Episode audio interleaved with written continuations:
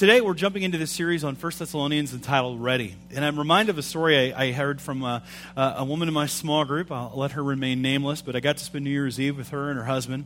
And he was telling me the story of uh, when they were running late for an appointment. I hate running late. How many of you hate running late? Anybody else hate, just hate running late for different things? And they're running late for an appointment. At the time, they're, they're in their car, and a, a, a torrential downpour, just this huge rain is coming, and they're driving. Uh, they have to go through downtown Batavia.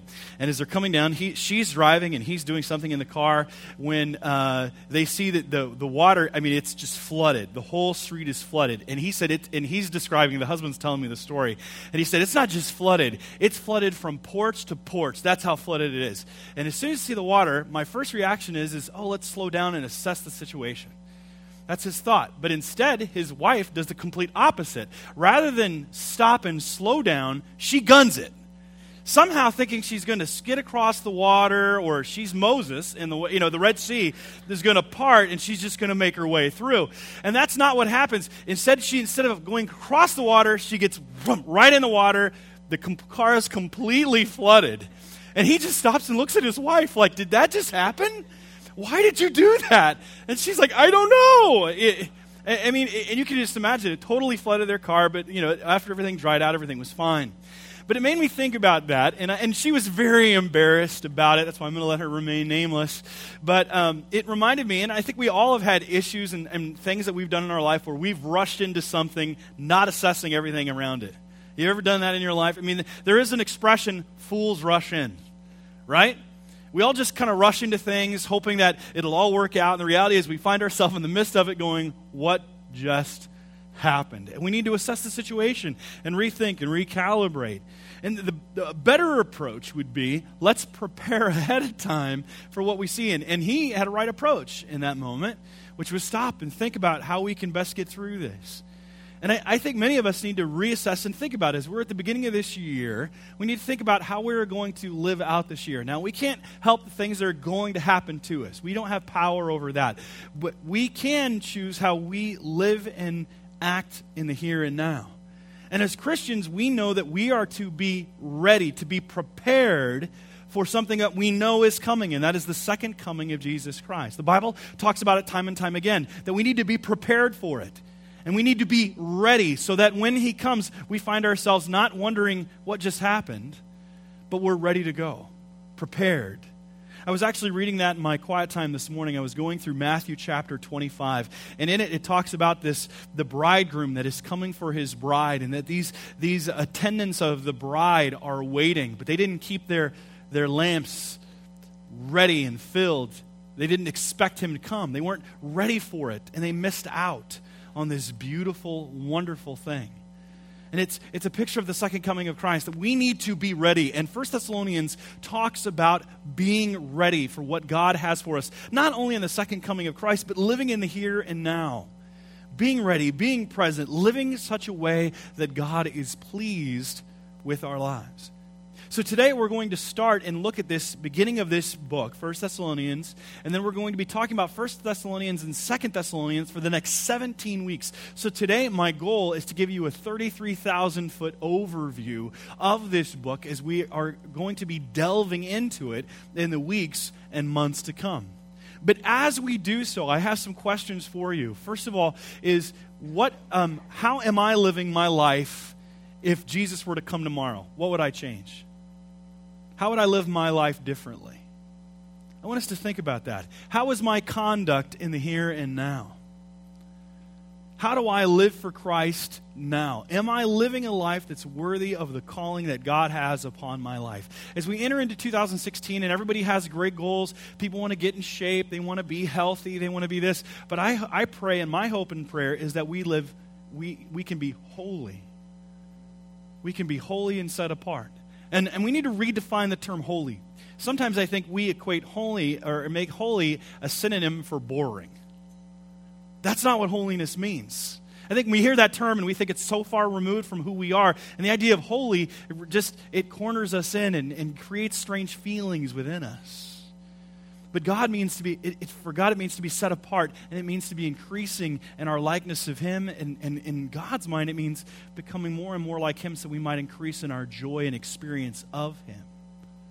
So I invite us to turn uh, with me as we get ready to jump into this passage. Before we go any further, I just want to ask God to bless our message time today.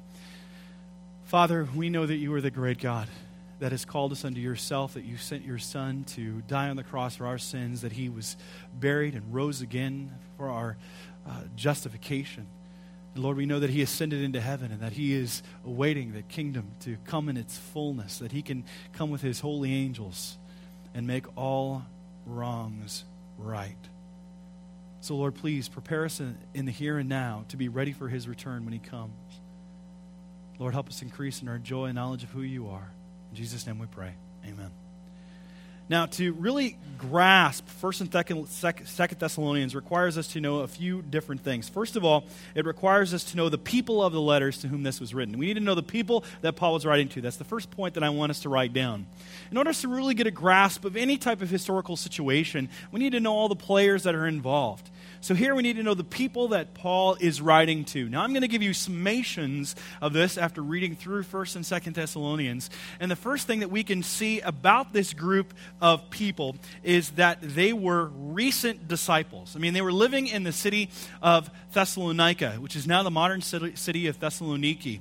It's a harbor city on the uh, Aegean Sea. It's a commercial and civic center in the ancient world. was the capital of Macedonia.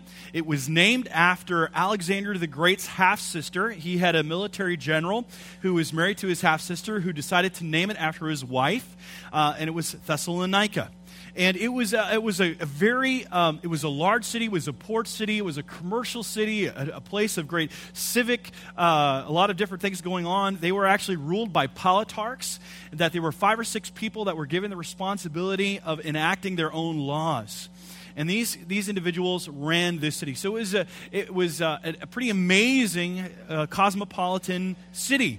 And the people that he's writing to are recent disciples. These aren't very mature believers in Christ. Matter of fact, this letter is believed to be Paul's second letter that he ever wrote, next to Galatians. Some see it as the third of all the New Testament letters, next to James, Galatians, and uh, First Thessalonians. It's written in about AD 51.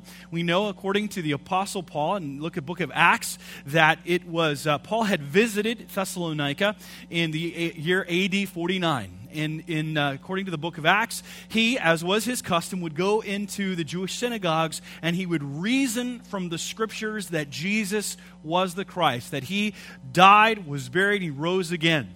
And so he was doing that for three weeks. Now, some scholars believe he was there for just three weeks. Others believe that he was there for about three months. And it says that many people were converted during that period of time.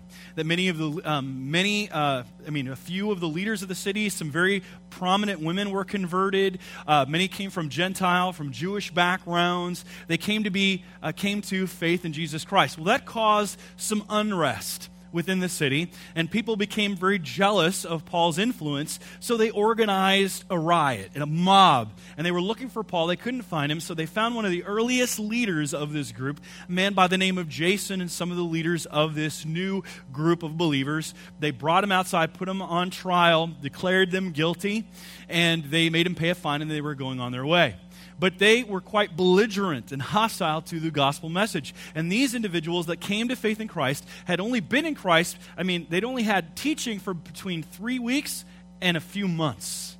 So these are recent disciples that Paul is writing to. And it's pretty phenomenal when you think about that, how they are recent disciples.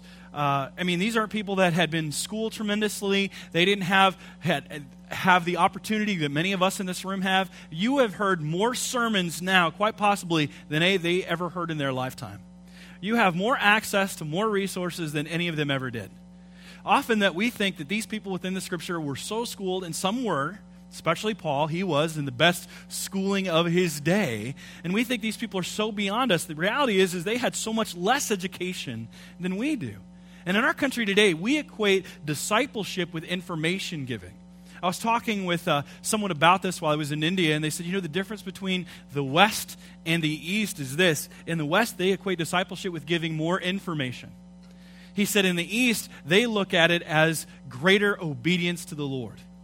I said, well, what do, you, what do you mean by that? I mean, we would say obedience. He said, it's like a mother duckling. A mother duckling, I mean, a, I mean, a mother duck, and she has her ducklings in tow. He said they look at discipleship as being a duckling, is that you're following someone and you have someone following you. And you're seeking to be ever obedient. It's not about getting greater information. We have information like we've never had before in our lives. I was speaking to a man one time about a passage. Uh, he was a, a, pastor friend of mine, and he said, I said, I'm not exactly sure what to do with this passage and how to, how to preach it. He goes, just give them more information, as if that's what was needed in order to make that a good sermon. No, it's not about information. It's about teaching people application so it might lead to life transformation. So we don't need more information. We have information more than we could ever access not, eh, or process in our lifetimes. So what we need is application, and that means to be obedient. And these guys were obedient to the Lord. They were recent disciples, but they sought to obey God with their, the entirety of their lives. And I've been reading recently about the Iranian church, which is the fastest growing church in the world. Many are turning to Christ in secret churches, and the first thing they need to know after turning to Christ is what it means to be a disciple of Christ. They learn what it means to pray, to confess sins, to worship, and to witness to others about who Jesus is. Now, let me ask you the question Are you doing those things? Are you keeping a short account of sin? Do you know how to confess your sin to someone else? I mean, not just to God. The scripture is very clear that if we confess our sins, He's faithful and just to forgive us our sins and cleanse us from all unrighteousness in 1 John 1 9. But James chapter 5, verse 16 also says, Confess your sins to one another and pray for one another that you may be healed. Have, are you keeping a short account of sins? Are you worshiping the Lord privately? Are you reading the Word of God? Are you praying? Are you disciplining yourself for the sake of godliness? See, we have a lot today, are a lot of Christians, but not a lot of disciples. I was reading uh, Leonard Sweet yesterday, wrote this on Facebook. He's a, uh, we're Facebook friends. He's a scholar. And he said the word disciple occurs 269 times in the New Testament. Christian, three times. Leader, one time. Kubernesis usually translates captain of the ship in 1 Corinthians 12 28, which we translate as leader or administer. He says the biggest problem of the church today is filled with Christians and leaders, not disciples. Are you a disciple? Are you a disciple? Are you a follower? It means a follower. And here it's that picture of the duckling again. A follower is someone who is following Jesus. And it means following with our lives. It's not about self identification, it's not making and choosing what you want Christianity to be. It's following Jesus with your life. And see, that's what the Thessalonians were doing. They had heard the truth about who Jesus is, and they sought to follow him and organize their life in such a way that he was seen and known and is the Lord of their life.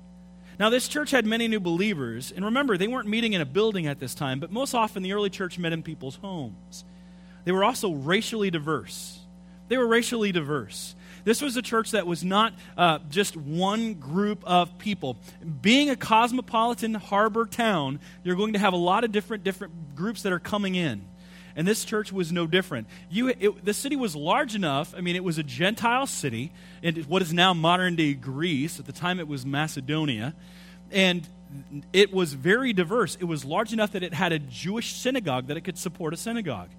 So it had Jews there, it had Gentiles there, it had different races. It, it, we learned from the, the book of First Thessalonians that people were turning from pagan back, backgrounds and had forsaken idol worship. So there were many idol worshippers. So people were coming from Jewish backgrounds, they were coming from Gentile backgrounds. And in that context, it, mean coming, it means coming from like the Greek mythology. Uh, many people were worshippers of Zeus or Aphrodite. I mean, you had the entire Roman and Greek pantheon of gods and goddesses of which many people would worship. But here they are forsaking that and they are embracing Jesus alone as their Lord and Savior. So it's they're recent disciples, but they are racially diverse, but they also are radically devoted.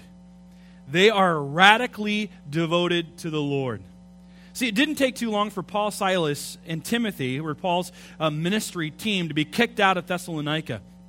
As I mentioned before, some say that he was only there for three weeks, others say it was several months, but eventually word got out became hostile, the mob broke out, and then they deemed it beneficial that they needed to leave the city for the sake of the people that were there.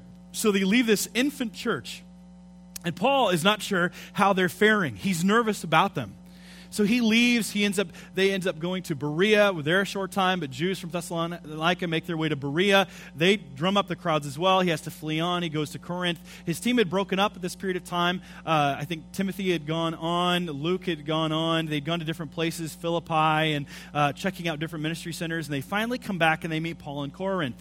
And Timothy is giving a report to Paul about everything he'd seen. And Paul is overjoyed at them to see that they are, they have taken the little that they had and they've applied it to their lives. And they are living by this truth. And it wasn't years, this is months. And they are applying and living by everything that they had been taught. See, it reminds me of this pastor who got up one Sunday morning and he preached a sermon. And he got done, and, and a week went by, and he came back the next week and he preached the same exact sermon. Well, the church was a little disturbed. Like maybe he just didn't have enough material, or uh, we don't know exactly what happened. Well, he came back the third week and he preached the exact same sermon again. Well, now people are getting a little bit in an uproar. Why does he keep preaching the same sermon? We didn't, pre- we didn't hire you to preach the same message all the time. And they're like, well, we're going to give him one more chance. He comes back the next week and preaches the exact same sermon again. Now they're irate. They come up to him. They said, Pastor, why are you preaching the exact same sermon over and over again? He says, Well, when you get this one, I'll move on to the next one. See, it's, if you can't apply this, why would we move on to the next thing? So we have to apply. It's not just about attending, it's about applying the Word of God that it becomes part of us. See, and they are radically devoted to the Lord. They didn't need Paul that was there. I mean, they had they were they were having a difficult time, but they were holding on to the Lord. Now, Timothy had, had filled Paul in on many of the problems that this church was facing. He, I mean, every church has problems. Every single one without exception. If you are going to go to a church and it says that it's not, pro- or it's the perfect church, as the expression says, if you join that church, it won't be perfect anymore. Okay? It's filled with sinful people.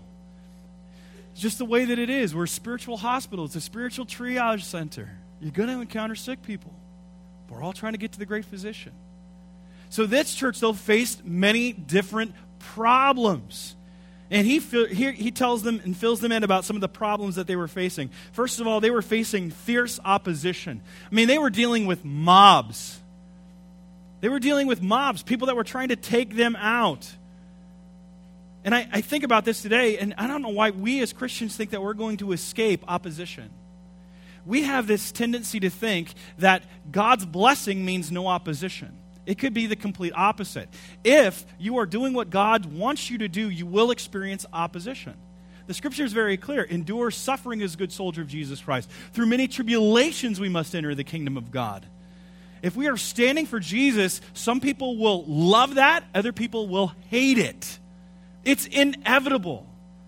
We see that going on within the world today. We see now that the persecution of Christians is going on on an epic scale that has not ever been seen before. Matter of fact, many different scholars, academics, as well as just uh, reporters, people that are seeing it on the world, they're asking for our president of the United States to declare that Christians are going through a genocide that they're being executed, that they are being persecuted on a scale that has never been seen before. And he has been hesitant to do so. Although, and I have to give props where props is due, one of our presidential candidates, Hillary Clinton, has said it is a genocide that is going on.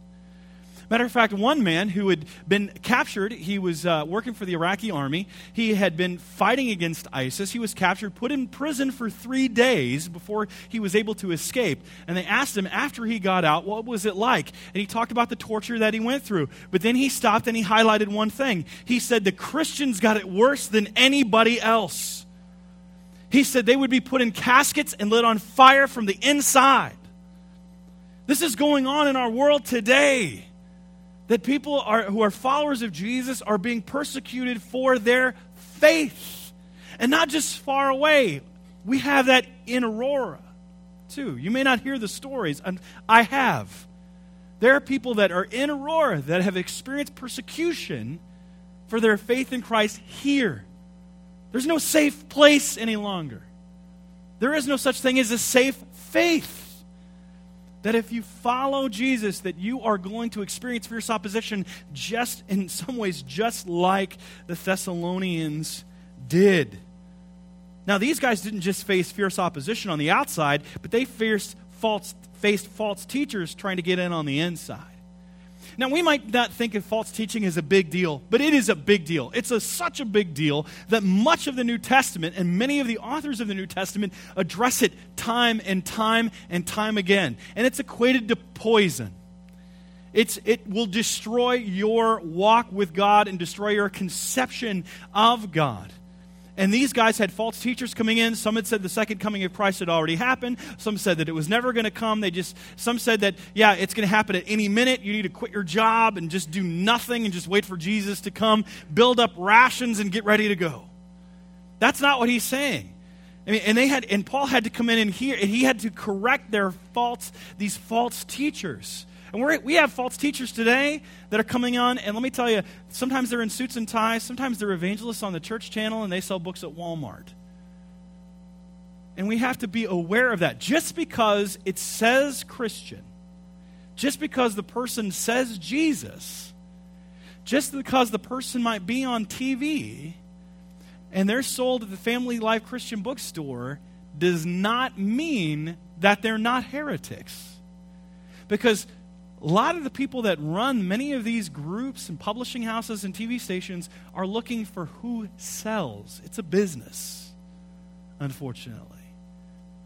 People are looking to who buys what.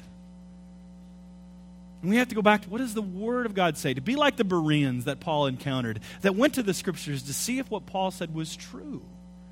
And just because someone stands up and says, This is my Bible, it has what it says I have it does what it says it does. That doesn't mean that they're not that they're true followers of Jesus. We have to measure it according to what it says. We have to guard against false teachers. Now they faced false teachers, but to make matters worse, they had fledgling leaders. These were newbies. These weren't guys that had three years of seminary training and had the greatest internships in a church of 15,000 people. These are guys that are learning in foxholes that they're trying to learn as they're going. Paul puts leaders in place, and they might have had been schooled in some aspect of Judaism, but they are learning as they're going and trying to shepherd this group of people. So they have fledgling leaders, they have false teachers that are coming in. They're dealing with all kinds of trouble. I mean, we think these guys are so far removed, but the reality is is they're just like us. And to make matters worse, this church, like any young church, had to deal with fleshly conduct fleshly conduct. And I was reading this book again about the, what's going on in the Iranian church, and one of the men who had been uh, had done several church plants. After someone comes to faith in Christ, he says the first things I have to teach them are about sexual immorality, uh, gossip, and confessing sin. Those are the first three things I have to do. And it's not a lot different in our world today. We have access to sins like no other generation before us, and now we can do it secretly. And, we, and here he's saying, no, no, no, you cannot do that. You have to learn to control, to abstain from sexual immorality, which means pornography, which means any type of illicit sexual behavior outside of the marriage bond. It means if you're single, that you're not to be engaging in fornication. If you're married, you're to keep yourself or your spouse and to keep the marital bed pure. And we also and it's not just within the sexual sphere.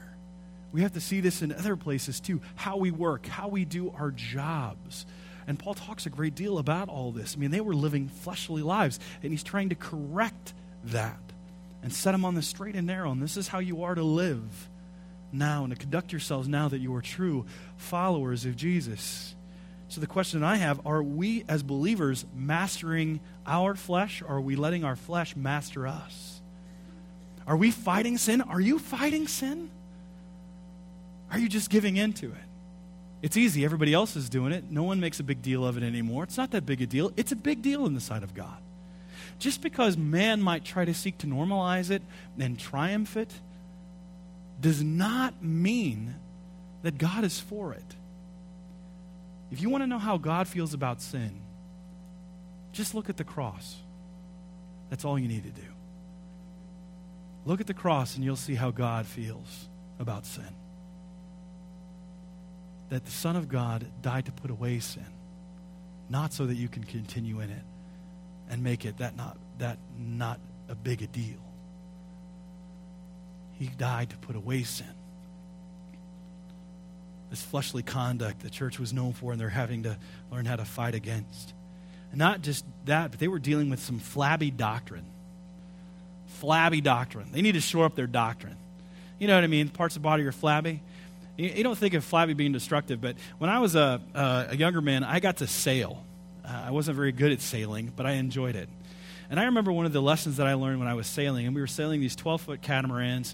And uh, I remember that the, the, the, helmsman, the guy running the, the rudder, he would have to say, Prepare to jibe. And you'd have to look around. What it would, meant is he'd trip this rope and it would loosen the sail, and you'd be turning direction, and everybody have to flip to the other side of the boat, and you're turning the boat at the same time, and the wind would catch the sail, and you had to make sure that the sail was strapped down, because if not, the boom would come across and fly and hit you in the face.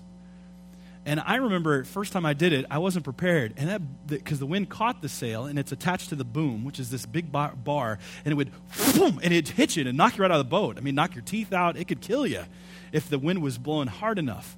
So you had to make sure that the rope was taut. You had to tie it really quick so that when it caught, it didn't move that far. See, when you have flabby doctrine, it's flapping in the wind and it's gonna and something's gonna catch it. Some movement something's gonna come and it's gonna blow you and it's gonna hit you if you don't shore up your doctrine. Doctrine is not just for the professionals or the theologians or those who've gone to seminary or Bible college. It's for everybody because what doctrine is simply teaching us what we believe about God.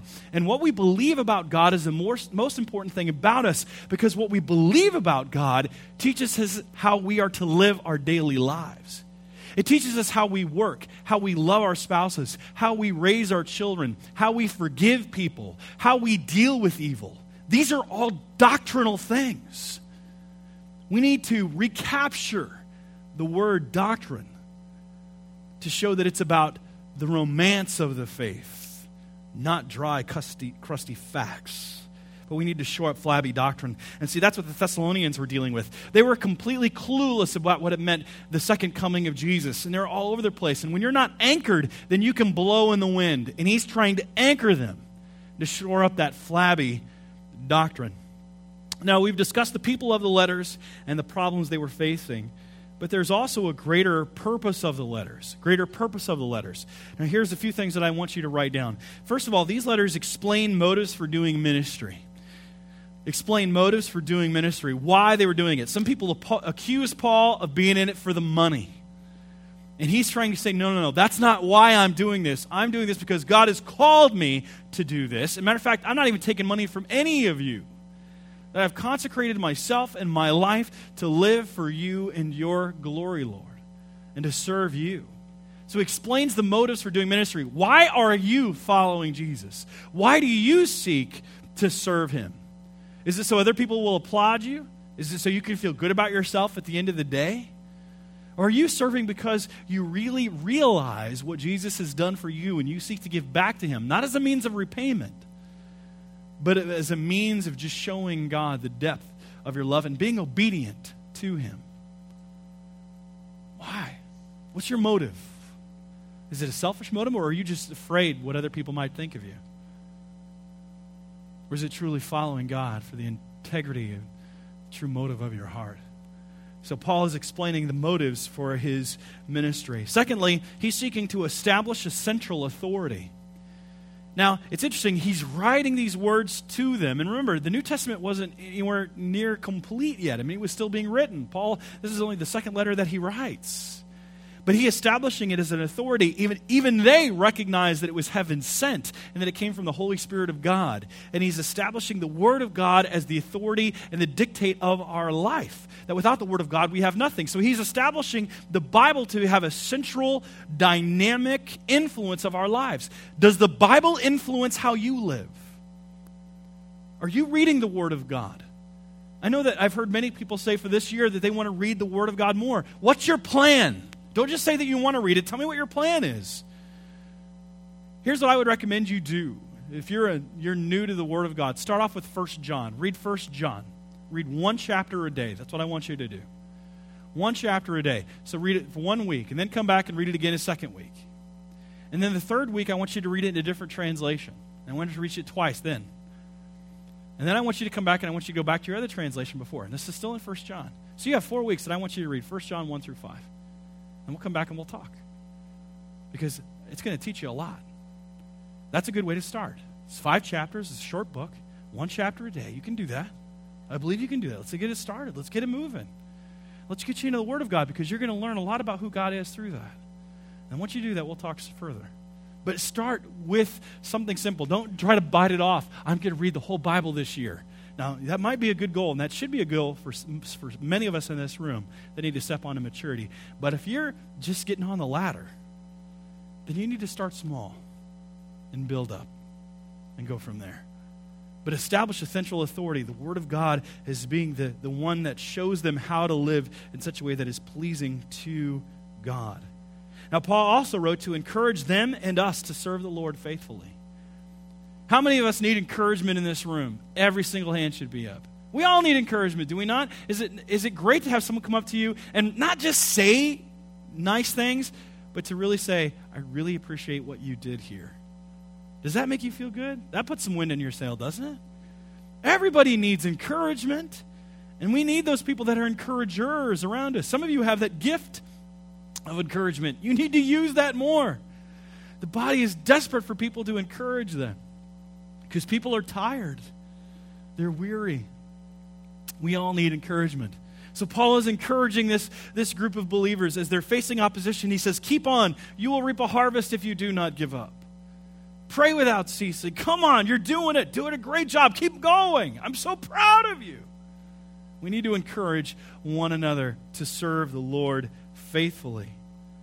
Now, these letters also exhort us to stand firm in the face of opposition. They help establish us. See, when persecution comes and the winds of change are blowing around, we need to be able to stand firm, and that's rooted within the Word of God. Because many of us are too busy being tossed to and fro on the waters of change. We need to be able to find an anchor, and that is in who Christ is and in the truths of His Word, the principles and the truths that are going to endure until the end of time. He's exhorting us to stand firm. Not only that, but it's a reminder to expect great things to come. See, it's interesting. As we all enter into this year, everyone enters into the new year with hope. Hope is an aphrodisiac, really is. Any politician gets elected with an elixir of hope because everyone makes promises. Everyone makes promises. The problem is, is that when, when your expectation and reality don't meet, and then enters into frustration. See, with God, He makes promises that He can keep. And He gives us hope, not only for the year to come, but for what's at the end. That something greater awaits for us. And that's the second coming of Jesus. That Jesus is returning. That He is coming back with His angels to make all wrongs right, that he will judge the living and the dead, that he will separate the goats from the sheep, and that there will be no evil any longer. There'll be no more tears, that he will wipe away all of our tears. So we have to understand that. That there, and Paul is saying, you know what? Even if you die, you're going to enter his presence. But you know what? If you don't, he's coming back. I don't know when. God's timing is not the same of ours, but we're to be ready for it. Now, as we get ready to explore this wonderful book in the next several weeks and months, I have some questions for us to consider. Some questions for us to consider. Here's the first question Are we walking worthy of the divine calling in our lives right now?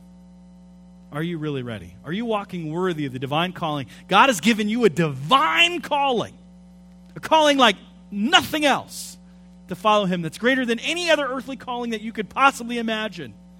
He's giving that calling upon your life. Are you living a life that is worthy of it? Secondly, am I following the teaching of counterfeits? What are you listening to? What are you taking in? Are you listening to false teachers? Or are you taking in the truth of God's word? And you need to expose that. Bring it to your bring it to your some of your leaders and say, is this book good or not? Should I be on guard or should I not? Thirdly, am I living in true biblical community?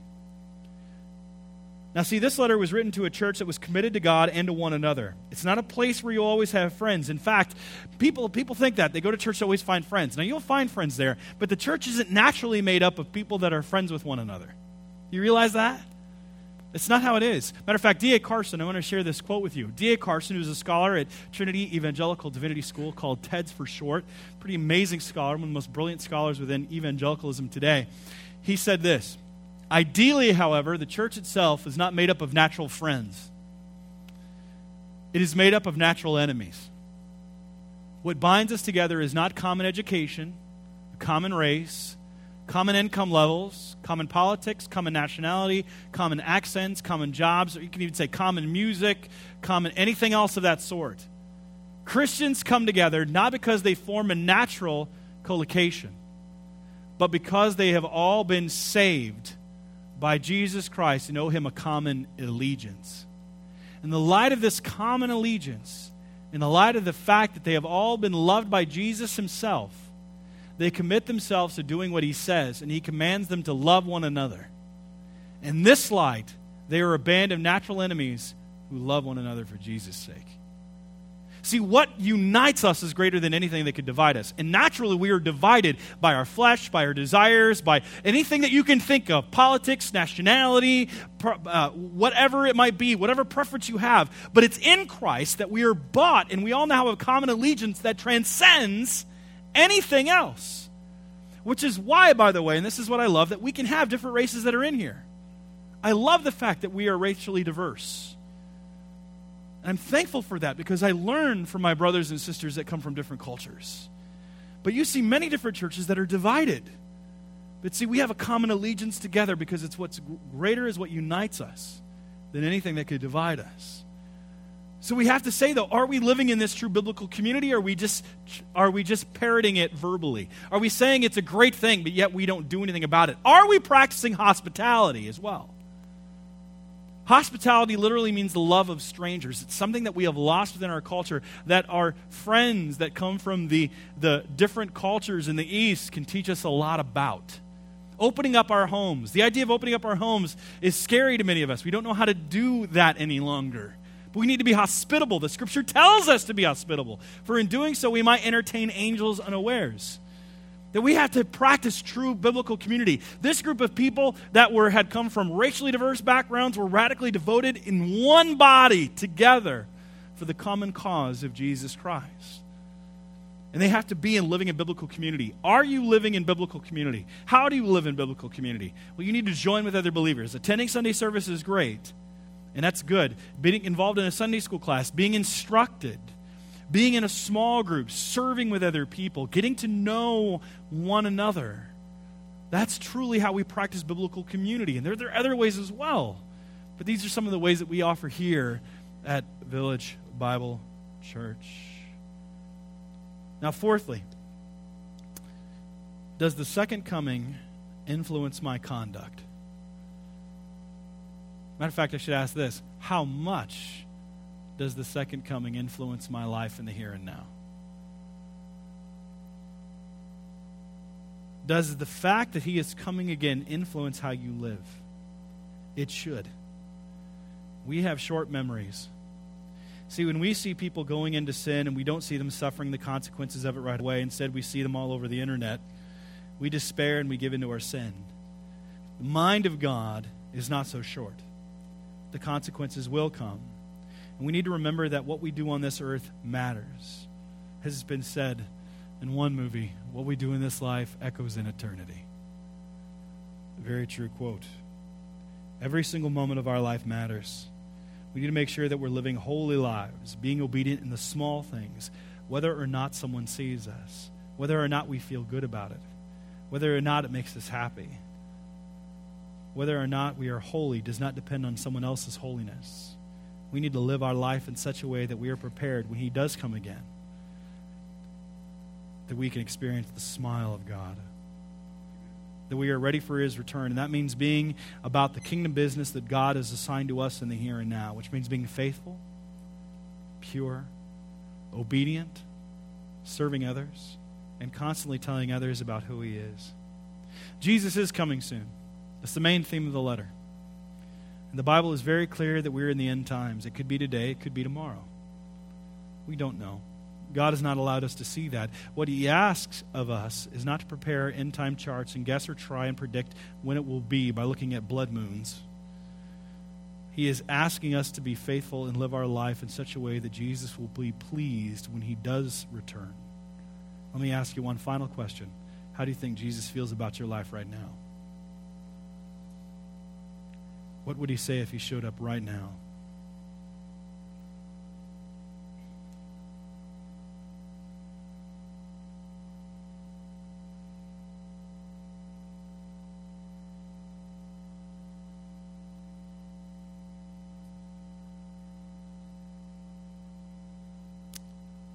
What will he say when he sees you?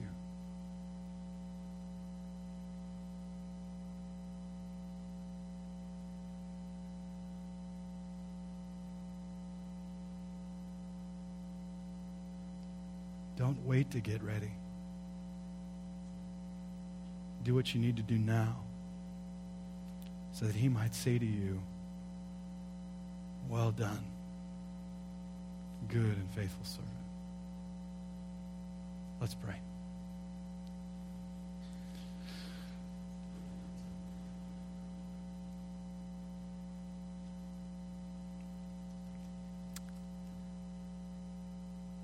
Our great God.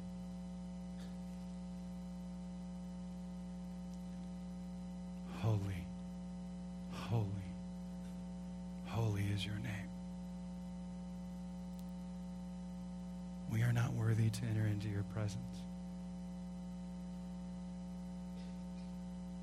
Lord, we are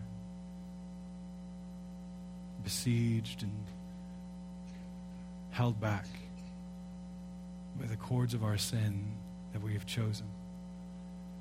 We are addicted to our creaturely comforts. And we have become complacent in our walk with you. Lord, give us a holy discontent with the things of this world we might seek your name, your glory, and your presence in every single cell of our being. Lord, today we come before you asking you to make us ready. Help us to be ready in light of your coming because you are coming again. We don't know the day or the hour, but we know, according to your word, that we are in the end times. We're seeing persecution on a scale that we have never seen before. We are seeing many martyrs who are giving their life and testifying to your greatness as they breathe their last breath in the hope that other people too might come to the saving knowledge of who you are.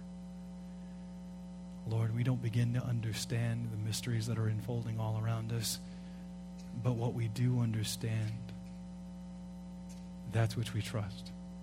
And that is that you are the good God that has shown us within your word that we are to be prepared, ever ready for what it is that you have for us. So, Lord, as we embark on this new year, may it not just be a year that we are ready for, but may it be a moment by moment as we live in daily dependence of who you are. And Lord, help us to organize our lives rightly for those who have not been ready, that have been holding on to their sin and living in such a state of sin. Lord, I pray that they might come to the end of themselves, that you might place a holy conviction upon their heart that they can't but help repent and turn from it and embrace you. And they will find a willing and loving Savior. And Lord, I pray for those who are have backslidden and have turned their back on you, who have grown accustomed to sin and let it build up in their lives, that they are playing with it.